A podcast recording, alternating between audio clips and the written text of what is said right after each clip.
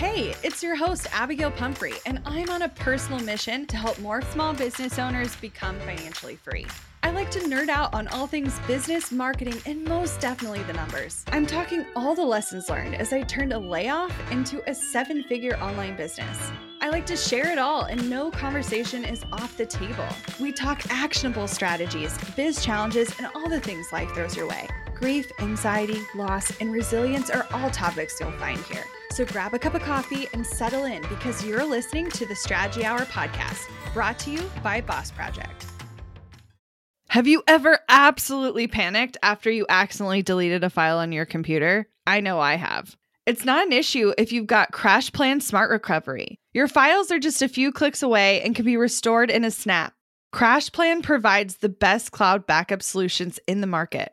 Visit crashplan.com/bossproject for 50% off your first year of CrashPlan. Now you can protect all your work with an unlimited backup and recovery solution. CrashPlan makes it simple to restore some or all of your data. And with unlimited version retention, CrashPlan can be your ultimate rewind button. Get unlimited computer backup for you or your business with CrashPlan Professional. CrashPlan backs up files that live on your computer and works with PC, Mac, and Linux. Don't let data disasters slow you down. CrashPlan has your back and keeps you moving. Go to crashplan.com/bossproject for 50% off your first year of CrashPlan. That's crashplan.com/bossproject for 50% off your first year. Back up better with CrashPlan. I am a changed woman. Oh, tell me more. And I'm excited because you'll get to also experience the change in July with me. Again. So excited.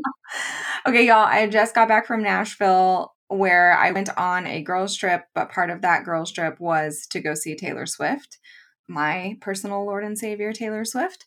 And it was so freaking phenomenal. It was epic. It was exhausting. It was emotional. I did so much singing and yelling and dancing and standing and walking. Truly, truly, that show was incredible. I'm so glad for you. And I went to the one that wasn't rained on, so. Yeah, I mean, you really lucked out. There was 2 rain shows that weekend, and you managed to be at the one that had sunshine. Literally not a drop of rain our night. Which is wild. And I know a lot of people are saying they would have loved to have been at the rain show, the crazy rain show. I'm sorry. I know it was really fascinating watching her singing in the rain, but the standing for 5 hours in a concourse with 70,000 other people, I literally would have had a panic attack. I probably would have found a bathroom and just sat on a toilet. What a fantastic idea. Literally smelling farts for 4 hours would have been better than standing there. Well, because someone was like, oh, I just would have like hit up the booze cart and gotten drinks. And I don't know this for sure, but I'm 90% sure that they stopped serving alcohol when you're sheltering in place, because I've had to shelter in place once at a resort, an all-inclusive resort in Mexico. And we were only in shelter for, like 45 minutes, but they cut off all alcoholic service because they don't know how long you're going to be in shelter. What if you need to be like coherent to like leave this place and go to a different place? It's a safety issue. So I was like, I think they were actually not serving in that time. And if I had drank for 4 hours straight, I wouldn't have made it. I kind of doubt they also, I bet they shut down merch lines. I bet 100%. So no. It would have just been waiting. No. I will say the video footage of all the rain. It was honestly incredible. And I can't say it. I'll tell you later. Okay, oh boy. Well, what I will add to that is the rain still fucked up my schedule though. Oh, so. 100%. I can't believe, I'm glad you got back. But the swiftness you made this decision is a bit shocking to me. Oh, I did not make it. I was team wait at the airport. Oh, but, okay. So here's what happened. So first of all, it was a girls trip of 11 of us, but there were 6 specifically flying back together on Sunday, going back to Kansas City. One of those people is 7-8 million months pregnant. And that one and another one have very, very young kiddos at home and have work that's really hard to reschedule. The rest of us were pretty flexible in our work schedule, our childcare schedule, and all of that. We could get some stuff worked around. Well, we get to the airport, we get there early because we're just like bored of hanging around Nashville all day. It was so packed, and the flight is delayed. And it gets delayed again, and then gets delayed again. And so we go through 3 pushbacks of the time, and we're all like kind of stressing out. We are ready to be home. We're tired. We're thirsty. We're sore, all of the things. But I am camp, either call it in the sense of let's just go get a hotel and we'll try to get a flight tomorrow, or we live at the airport now and we just have to figure out what we're going to do. The other group was very adamant about driving, going ahead and calling it and renting a car and making the 10-hour drive, knowing that the flight is not coming because of bad weather. And so driving through the bad weather instead. Yeah. So I cannot see at night. Rain and weather travel makes me very, very anxious, and I get car sick. And so I was like, I just like literally don't want to do that. But what we had kind of collectively decided is that whoever the loudest opinion is and is the most adamant about one way or the other is going to be the deciding factor. And we will all go together. We're not going to split up. The only reason we would have split up is if we weren't able to rent a large enough vehicle for all 6 of us. And if it was a smaller vehicle, then flexible people could stay around and hang out, which I would have thought would have been hilarious because like probably me, Mary, and Kirsha would have stayed at the airport and the other 3 would have traveled. But if we had stayed, did I tell you that the flight ended up taking off? No. I was livid. No, you did not. We're halfway through our trip in this 10-hour drive where we've had to take a different route to avoid multiple hours of delays on our trip. We had to, at the last minute, decide, are we going to drive through Memphis or are we going to drive through St. Louis? What are we going to do? Oh, we need to divert off this highway and drive literally behind the Amish to avoid a 2.5-hour delay because of some accident or road closure or whatever over here. It was nutty. We're constantly refreshing the map every 10 miles to make sure that we're going the right way. I'm refreshing my Southwest app to check to see the flights. And I'm rechecking every 15, 20 minutes. And for hours, it was delayed 5 minutes, delayed 25 minutes, delayed 10 minutes, delayed 40 minutes, and just like on and on and on, which would have been stressful if we were at the airport just constantly hearing that it's getting pushed back. But then it said it left and was going to arrive in Kansas City at 10:30 p.m. No. Guess what time I got home, y'all? Almost 3. So I delivered that bad news to the car, and everyone was unhappy, but it was still, for the people who were adamant about driving, they still said they were happy with their decision. So waiting is still a lot. Waiting is still stressful, and driving is at least a guarantee. At some point, you're going to get home. The flight situation, one of the reasons why we didn't go ahead and wait is because there were 3 Taylor Swift concerts that weekend. There were Vanderbilt's graduation that weekend and just bachelor parties, birthday parties, because it's Nashville, right? So we were already had the last flight to Kansas City on that Sunday. There were no more flights to Kansas City that were available for us. So that means if this one doesn't come, it's Monday regardless. But Monday is when a lot of these Taylor Swift people are going to be leaving. And probably Vanderbilt parents are going to be leaving. So every flight that's going to be going out on Monday is probably full. And what if we don't get on any of those flights to Kansas City? Now we're looking at Tuesday. And so it's just one of those things where it was like, man, it's either 2 a.m. or Tuesday. Right. No, I get that. But I'm confused, though, because when I talked to you sometime in the middle of your trip home in the car, you had said you had already gotten a full refund. Yeah. So we went up to the TSA deck and we were like, shoot the shit with us. Be straight. We know you can't say for sure what's happening, but blink once if you think this flight's going to be canceled kind of conversation. And she blinked. It was a communication. You know what I mean? And I was there. I heard the inflection. I heard the tone. I saw the face. We did the things. And so, because the problem was, our plane was coming from Alabama, which was in the middle of the storm. It wasn't coming from the non-storm side. So unless we were getting a different plane, we just didn't see hope that the storm cell was massive. And so she was just doing this thing. And so we're like, okay, we need to call it.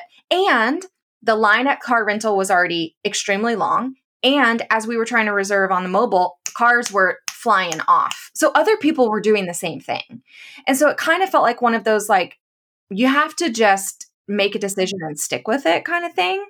So we got the last van in Nashville. Well, yeah. So we're in the car. So the TSA lady, we walk up to her and we're like, okay, we've decided this flight's probably going to get canceled. We can't do it through our app though, but can you help us? We've already rented a car. We need to go get to the car. She goes, oh, they will not hold your car. You need to go down to get your car. You can call or do it online and you can get a full refund. We're like, okay. She's like, or at the least you'll get a credit. And those credits don't expire anymore. They used to expire after a year, but now they don't expire. Cool beans. I don't care if it's a credit. That's fine.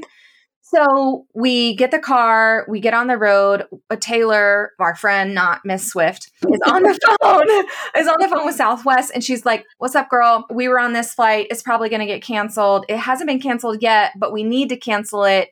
But there are 6 of my friends also need to cancel it. And the lady was like, I've got you. So she literally took care of all of us, just like took our confirmation numbers and was like, it's going back on Emily's card ending in this, this, that. This person's getting a credit because they paid with a credit. You're getting points because you paid with points. Like she just dished it out on the original payment. Amazing. So like, was the ride annoying? Yes. I got home at almost 3, didn't fall asleep until 5, was literally delusional for a day and a half because of that. But like, I had great conversations with my friends in the car. We had snacks. Like we listened to more Taylor Swift. Like, so all in all, it was fine. It was a bonding experience. I'm so glad you got home safe.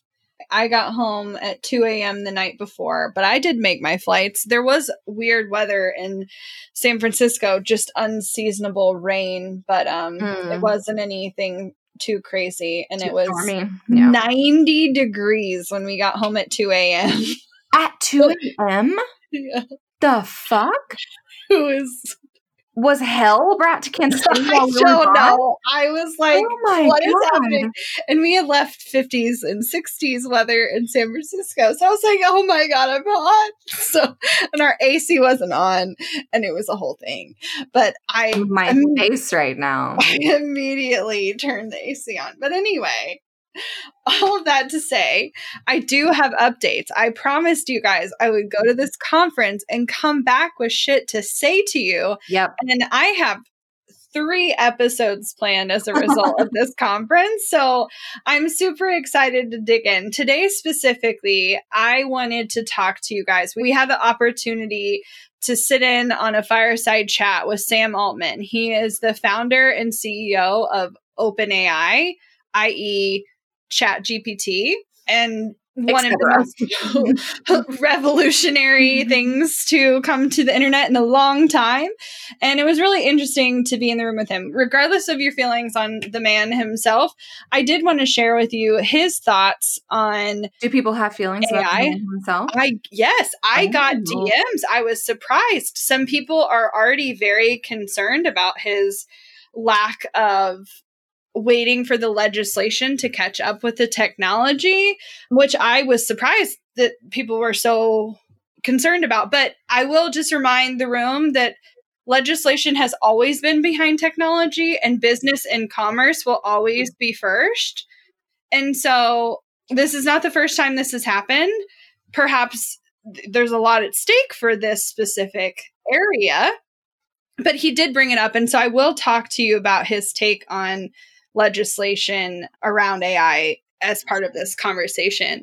So I will do my best to make it not sound like I'm reading my notes and make this as conversational as possible. But we also did, just so you guys know, recorded an episode pretty recently. I'll try to find the number here for you, where we did talk about some other softwares outside of ChatGPT specifically that are built off and utilize ChatGPT. It's episode 740. 8 new AI websites that we're trying. So yeah, go listen to that one. Yeah, there's a lot of technology that is utilizing OpenAI as their backend. Yeah.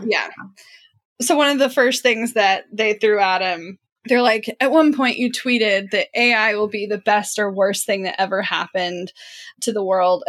And so he kind of nervously laughed. And he was like, okay, well, just to clear the room, I am much more confident in the direction that is going. And he was definitely leaning towards this will be one of the best things. This will be a very positive impact. And he said, we need to treat it with extreme seriousness, but the trajectory he's very happy with. Yeah. They did poll the room though. I was interested. They said, who in the room is worried about the impacts of AI? Based on my very quick hand count, It looked about to be 10% or so of the room. Really? Which is... I would have expected more. I would have expected more. Now, keep in mind, the people in the room are definitely primarily people in the tech space, startups, or they are an active CFO. And so, you know... You're just coming from a different perspective. It is a different perspective. I don't necessarily think that represents the majority perspective, sure. But of the people in the room... who are definitely behind a lot of the technology improvements that are happening, they're not as worried as I think general society is, which I think is something we should keep in mind. Now, I think the cool part and the part that we should be thinking about is like what ultimately is AI and what this discovery actually means is that we have figured out how to create systems that can learn. And that's really what's transformative. Because prior to that, we taught whatever system it was a set of information, and the extent of that system's knowledge was limited to what we gave the system. And so thinking about the fact that things can learn besides humans is huge. I definitely find it intimidating, but I think it's really powerful. And it is going to shift the way the world works. His take in terms of how, he thinks it's primarily going to shift the speed of which the world evolves. And at minimum, if nothing else, make it go faster.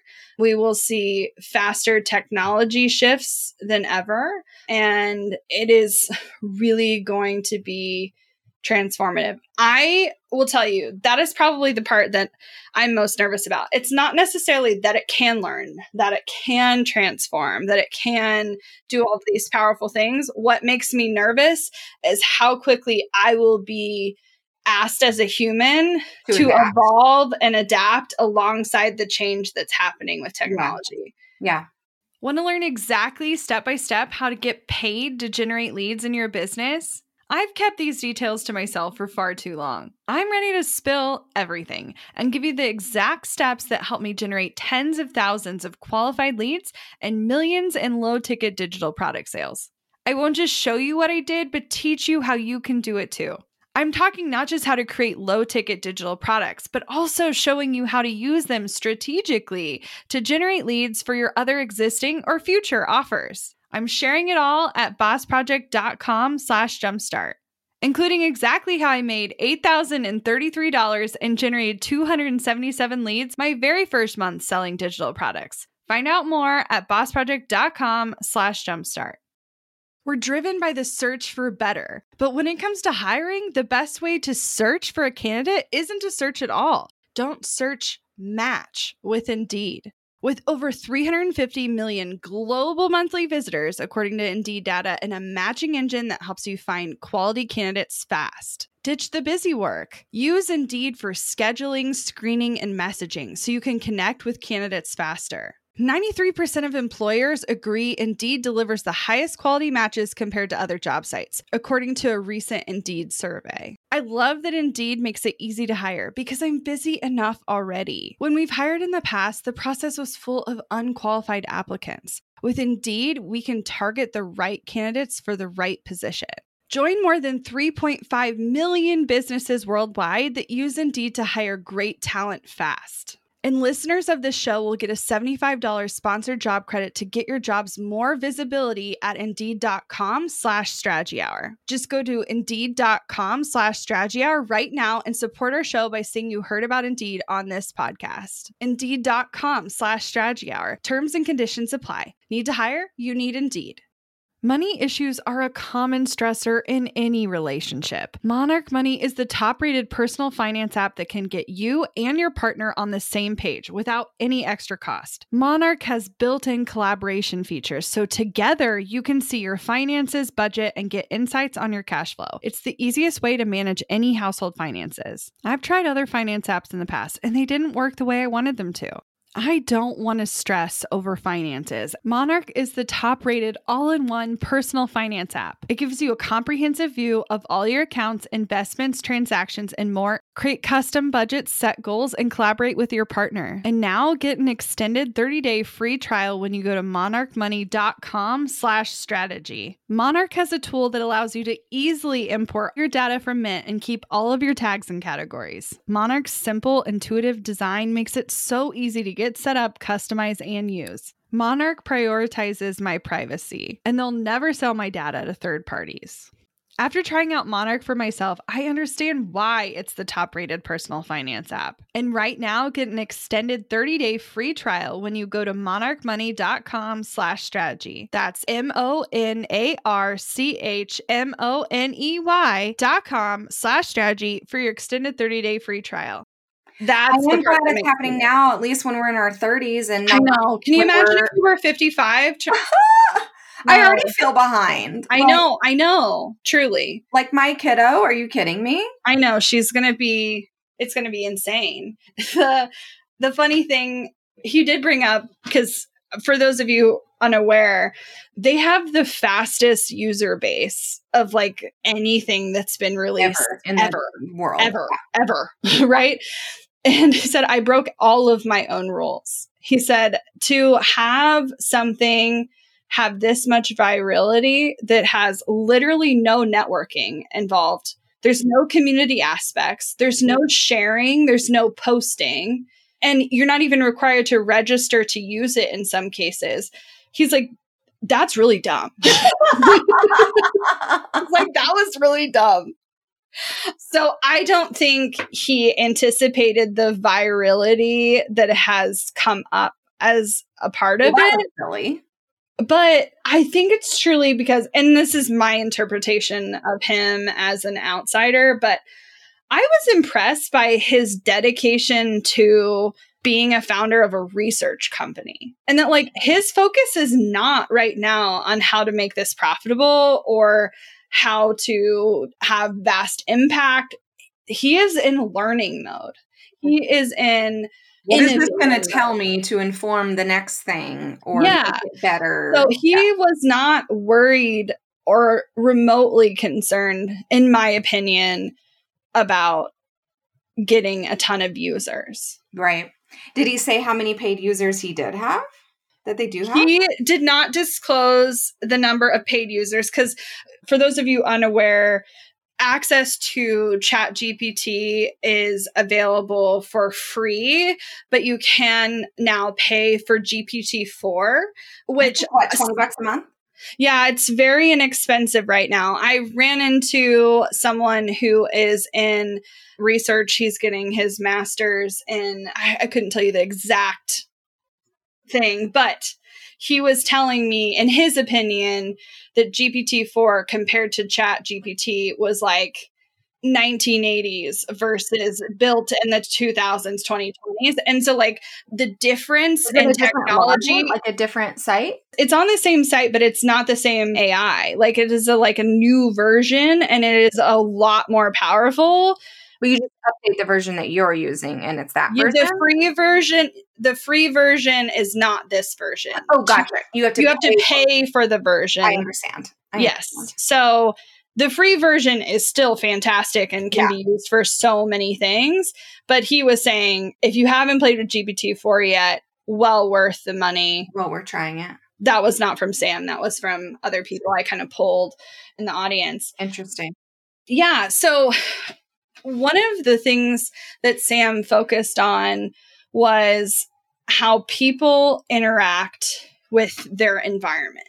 And over time, computers specifically have been designed to be more natural. And when computers started, you literally had to program it to do anything. And then you were able to click on something, and that was revolutionary. And then you could type, and then so the point we're reaching is the opportunity to interact with computers or technology in general with the use of language. And language is the easiest way for humans to communicate and interact, whether that be written or spoken, because there's so much nuance that can be communicated through words that it is much harder to communicate that in other forms or fashions, which is why the idea of being able to speak out your thoughts and ideas and then have code come out the other end, it is much harder to code your thoughts than it is to speak them and not generate the code. And so he is really excited about how it's going to make it easier for people to use and have access to technology, kind of across the board. They asked him what his favorite use cases were for the technology. And he was definitely the most excited for how people want to learn things. And I think that's really interesting. He talked a lot about GPT tutors and like the use in education. And you can tell he's a researcher, but he was really excited specifically on using it, not just for students, not just in the education environment, but also for you to grow your own set of skills. And I think that's cool. And also specifically how people will interact or control a computer in the future. And so, you know, not that we're going to lose the mouse or the keyboard anytime soon, but I think, you know, they added Siri, I should say it quietly, to your computer, and you know, you can say, "Hey Google," and or Alexa or whatever, and you'll wake these things. I think the thought is, how will those things that are already built into the devices we're utilizing, how will they evolve as and actually be able to assist us in the ways that we were hoping? Like, imagine being able to speak out loud, "Hey, will you call my doctor and schedule an appointment for me?"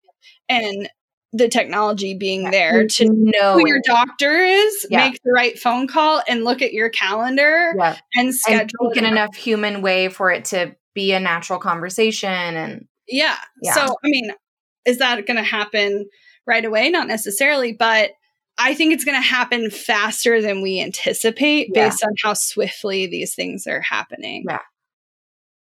I mean, that's what makes me excited about the access for various people who have different abilities that could open up for different independent living situations and independence in general. And I think that's really cool. Yeah, I definitely think the accessibility opportunities are huge.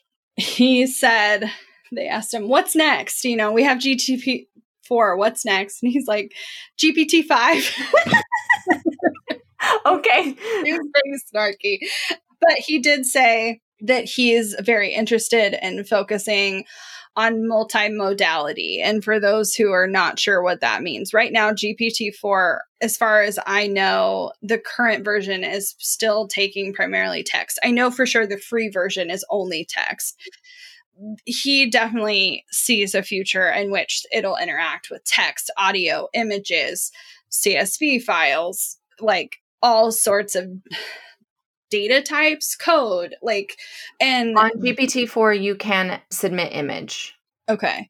So I do think that is going to swiftly change because that's already being experimented with pretty heavily by other AI technologies. So I think we will start to see ways to interact with more file types very quickly.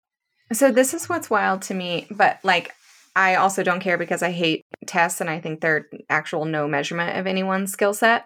So I love seeing like the text taking, you know, folks get up in arms about this. But one of their comparisons from GPT 3.5, they did a test run and it took the bar and scored in the bottom 10%.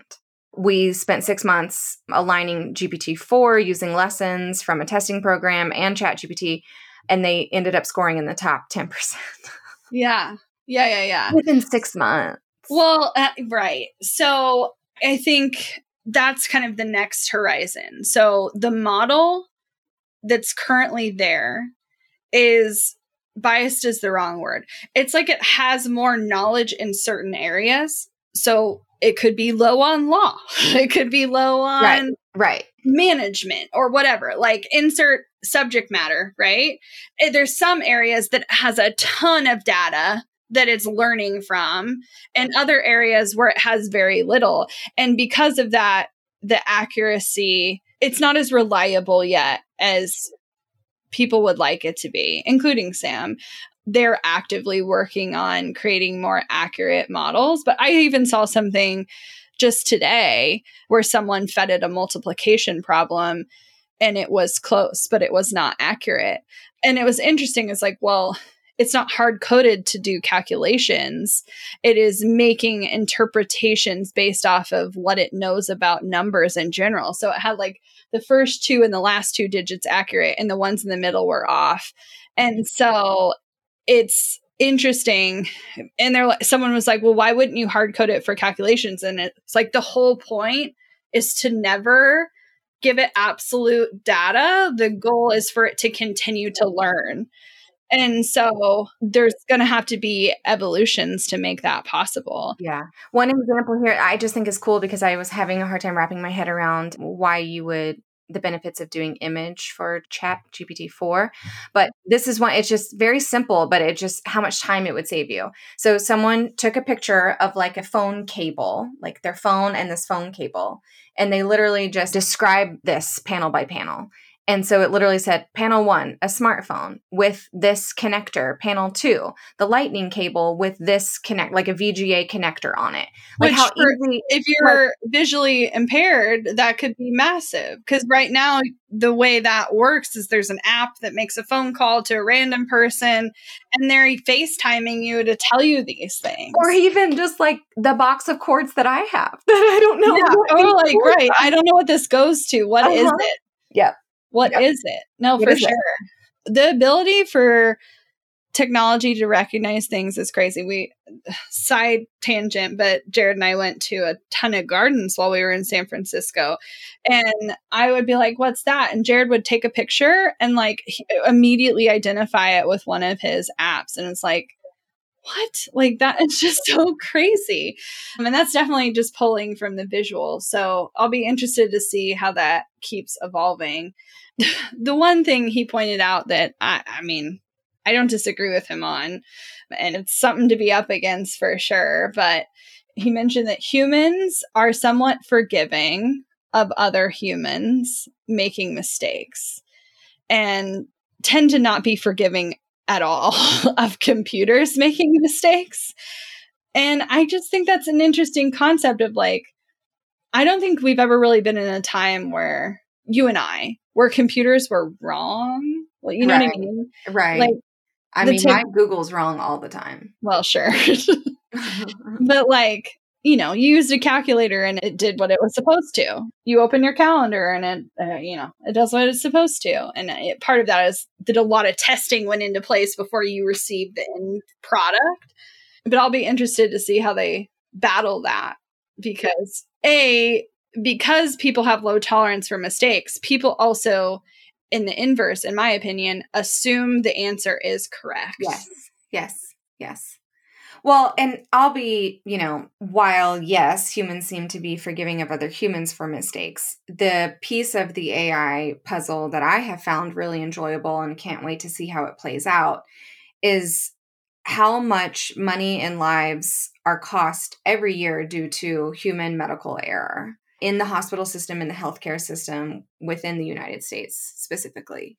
And if AI can do anything about diagnosing things sooner with more accuracy, medicine amounts with accuracy, like that would be incredible. Mm-hmm. He did speak, and this isn't necessarily about the technology itself, but running a research-based company. And I think a lot of you would find this interesting. And he talked about movement and that while people are hired for positions, that there is a lot of flex and movement between teams and special projects, and no one stays in one place very long. They're constantly working on new problems and solving them together in groups. He also talked about creating an environment where there's loyalty. Like, he really wants to see people stay for many years and be a part of the journey over time. And he values what that looks like. Did he give examples of how he's making that happen? I really think it's valuing what they bring to the table, but he didn't necessarily allude to how he's creating a loyal environment, just that it's important to the foundation of how he sees the business growing. And I think from my experience, and this is my own 2 cents, I think loyalty and multi-year stays is massive in terms of ability to continue to grow. Mm-hmm. Because you can save you the most money and it propels your business further more consistently. Yeah, because you can grow together, evolve together, push each other together. And I think that's really powerful. He did say, because this is his third startup, he's built and sold multiple companies prior to this. And he said, running a research group is different than anything else he's ever done. And really the only thing that transferred from the business model before to this was how to deal with people, like management skills specifically. And that pretty much everything else was irrelevant and didn't transfer between business types, which I think is really interesting. He also thinks that no one's honest about how hard the early days in business are. Oh, do you want to have honesty corner? And what does he mean by early days? 8 years is still early, right? I don't know. I'm not sure. But I was like, thank you for acknowledging that it was rough. And also, like, not to say that it isn't hard, but being hard for someone who also has tremendous capital and connections and 100%. Like, imagine the additional challenges without lack of those resources. I don't need to. I have them. I don't need to imagine. It is our reality.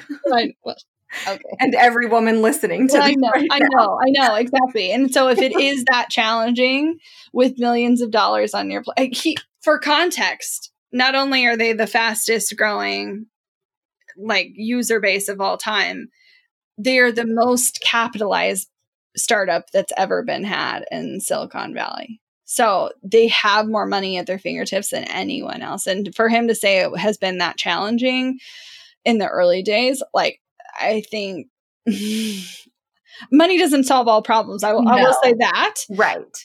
But it is a lot of mine. And questioning. We were just doing a podcast interview, and I think I'm going to use this forever now, but I said being an entrepreneur is basically like exposure therapy every single day. And it's showcasing, putting you right in front of all of your anxieties and stressors and imposter syndromes and headspace issues and mind junk and everything every single day from a different angle from multiple people. Yeah, it's a lot. It's so much to run a business. Now, the next thing they addressed, and I'll wrap it up soon. I did want to mention, since I started the top with, people do have concerns about how this is going to be regulated. Okay. And so they were like, what are your ideas about how we even approach this? And he is a firm believer that we should have global regulatory authorities over AI. Like, this shouldn't be run by a state or federal government, but be an international effort. And I wish I had caught the very specific name he used, but he is interested in them modeling it off of the same global authority that has been involved in keeping atomic bombs from going off since 1945. Seems like they're doing a pretty good job. So, right. And that was his point. He was like, ultimately, it's a major force that has a lot of power and it could destroy things. And they've done enough to make sure that a bomb hasn't gone off since 1945. And he said, if you had talked to people in the 40s and 50s of how sure they were that a bomb would go off, it felt inevitable at that time. And so he feels really confident that they have done a lot to keep people safe. And he's interested in modeling a similar, not himself necessarily, but having a part the of authority model something similar. And he also specifically said that there should be different regulations based on the size and capacity of the model, which makes a ton of sense to me. He's like, he is an example, said, if you generate your own AI and you're running it on your own laptop at home, okay, whatever. But if what you're building has mass effect, the bigger the effect, the more regulation needs to be in place. He thinks there should be tests that needs to be passed, audits, etc. Some would almost say the same thing about other weapons that are freely given and sold into this country. I mean, right. So if you have concerns there, I will just say that, like, ultimately, as a founder, you can want to do everything in your power to create safety. And in some cases, you do have to let the world catch up to what's going on from a technology. And the support that you will have in getting proper legislation is literally down to who you vote for. So pay attention to every measure that is on someone's bucket when you're listening to them. So I could say a lot more, but it was a really interesting conversation. And I think there's a lot of things at play. Okay, I will say that this one more tangent and then I swear I'm done. But he did make a comment about working environment that, again, is not about automation. It's not about AI, but he is running a very fast growing company. And he truly believes that startups cannot be fully remote and that people need time together. And he's not opposed to having some virtual aspects, but he says, I've been observing and I've watched startups that started during the pandemic stay remote versus those who've intentionally built time back in to be in community, and there's something that can't be recreated in a virtual atmosphere. Yeah. Yeah. And I mean, I don't disagree with that. You and I very rarely, but still consistently will even see value in meeting up in person and having chats and organizing retreats and whatever. And I think the tangent I would go on that, not for very long, is that the amount of money then that's available in sectors like this tech specifically. He's the highest capital funded startup in Silicon Valley. I want him to take the responsibility to do the research and acknowledge the facts and then fund what's going to help make that happen. Yeah. Because education, healthcare, like have a spider web effect with your mission. Yeah, to make those things possible. So other people can benefit from that too. I totally agree. And I don't necessarily know what that means for female-founded companies who in many cases are required to be completely remote because of the circumstances of their own life. But I am interested in exploring how we can create more community and create more opportunity to be in connection with our teams. So all of this to say, it was a super interesting conversation. I am excited about the trajectory. I am nervous as hell about myself keeping up with the technology and continuing to evolve as a founder who I would think that you guys listening look up to us. And so I want to be savvy and I find that intimidating, but it was a great chat and I'm really glad that I got to be a part of it. So thanks so much for listening. If you have your own commentary, feel free to send us a DM over at Boss Project on Instagram. We'd love to hear your take. Looking to elevate your brand without the headache? Join the Co-op, our creative template shop membership. With thousands of easy-to-customize templates, all crafted to seamlessly fit your business aesthetics. We make nurturing leads and driving sales effortless. We're talking serious impact and seriously simple creation. Become a member now at creativeshopcoop.com and transform your business today. That's creativeshopcoop.com.